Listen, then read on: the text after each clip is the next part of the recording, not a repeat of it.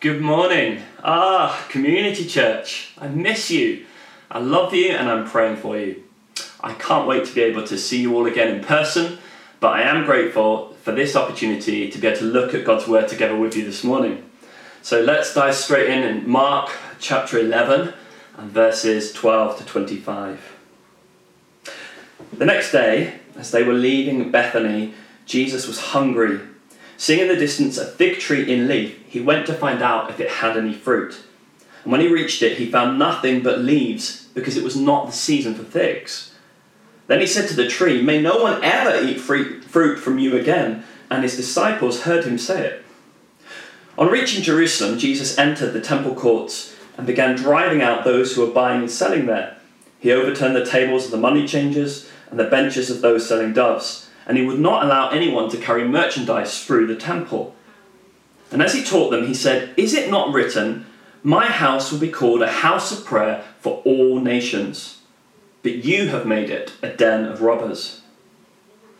The chief priests and the teachers of the law heard this and began looking for a way to kill him, for they feared him because the whole crowd was amazed at his teaching. When evening came, Jesus and his disciples went out of the city. In the morning, as they went along, they saw the fig tree withered from the roots. Peter remembered and said to Jesus, Rabbi, look, the fig tree you cursed has withered. Have faith in God, Jesus answered. Truly, I tell you, if anyone says to this mountain, Go throw yourself into the sea, and does not doubt in their heart, but believes that what they say will happen, it will be done for them. Therefore, I tell you, whatever you ask for in prayer, believe that you have received it, and it will be yours. And when you stand praying, if you hold anything against anyone, forgive them, so that your Father in heaven may forgive you your sins.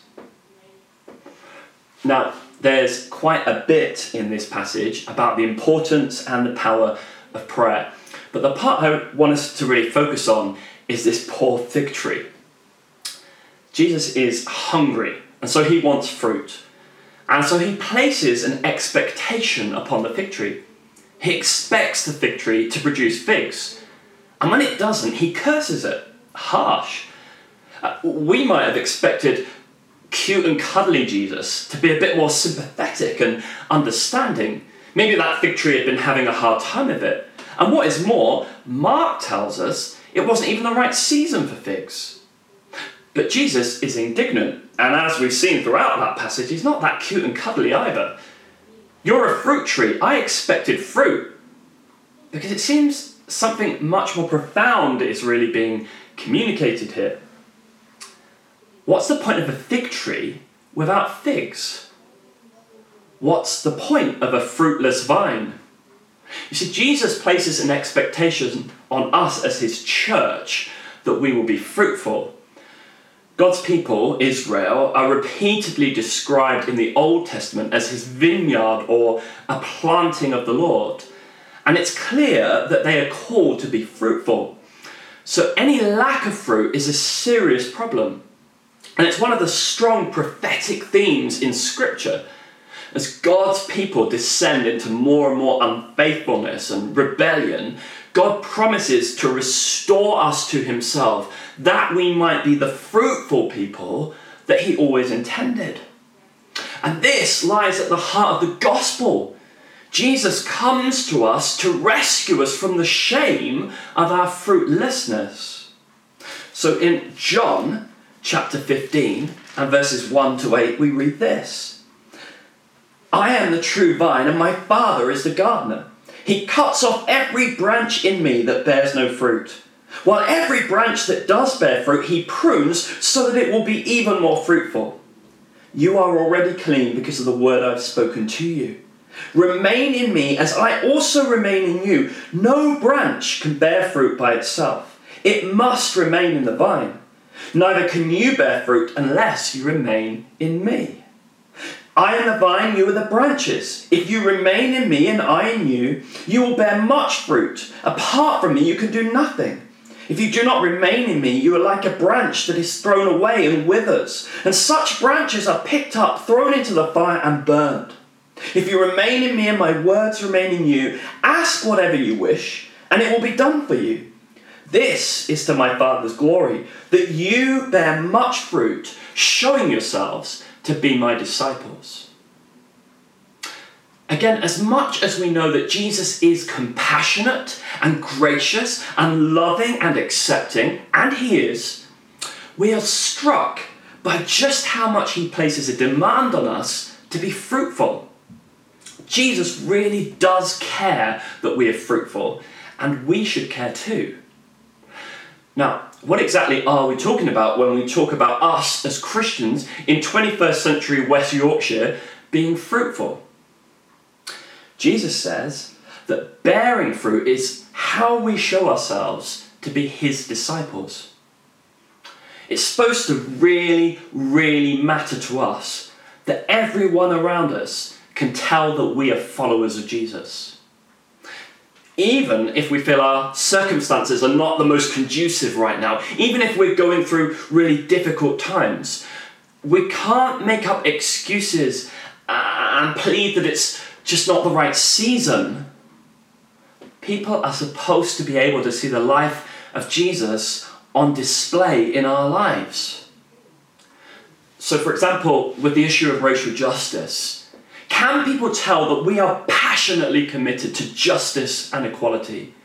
Can they see that we are willing to listen to uncomfortable truths can they see that we're determined to be part of real and lasting change within our own community as well as in our society?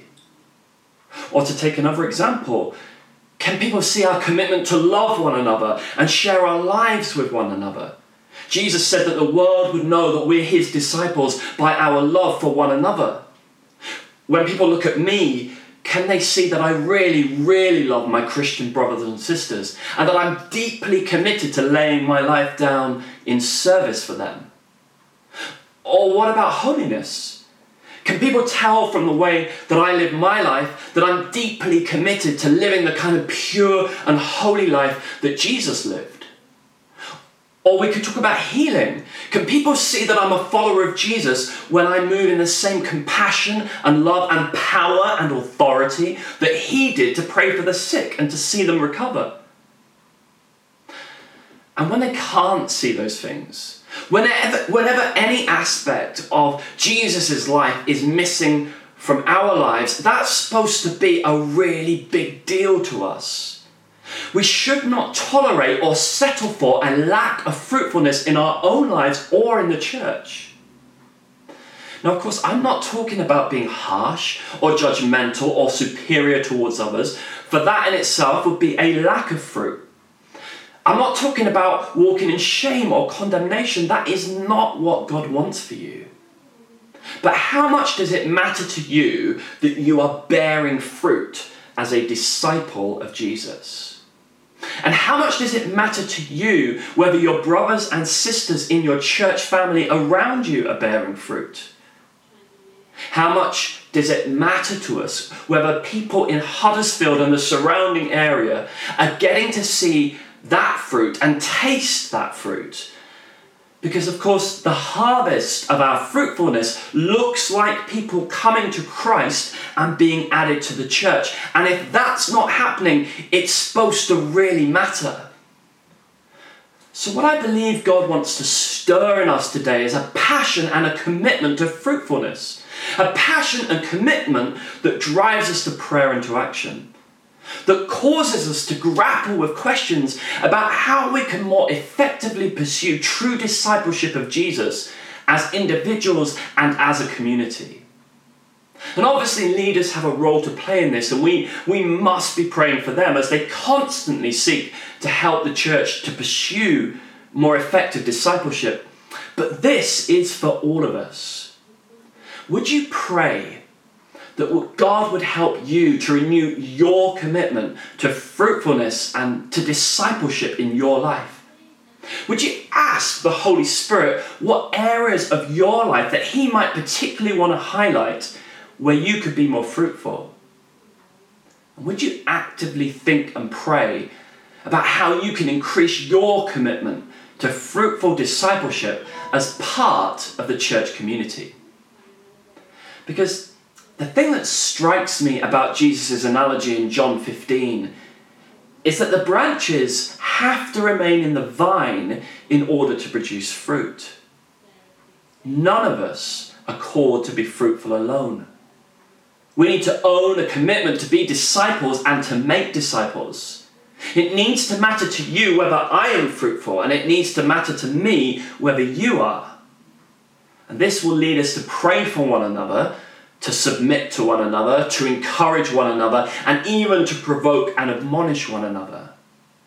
And this will have to be intentional Authentic discipleship, where believers share their lives and commit to following Jesus wholeheartedly together. The kind of discipleship we find in the book of Acts is so easily crowded out by the busyness of life with all its stresses and strains. But it is the only way for us to be fruitful in our mission. And a lack of fruit must not be an option. Let's be determined to be fruitful together as God's people, that we might join with Paul in his prayer in Ephesians chapter 3. Now, to him who is able to do immeasurably more than all we ask or imagine, according to his power that is at work within us, to him be glory in the church and in Christ Jesus throughout all generations, forever and ever. Amen. God bless you and may we all be fruitful in our following of Jesus.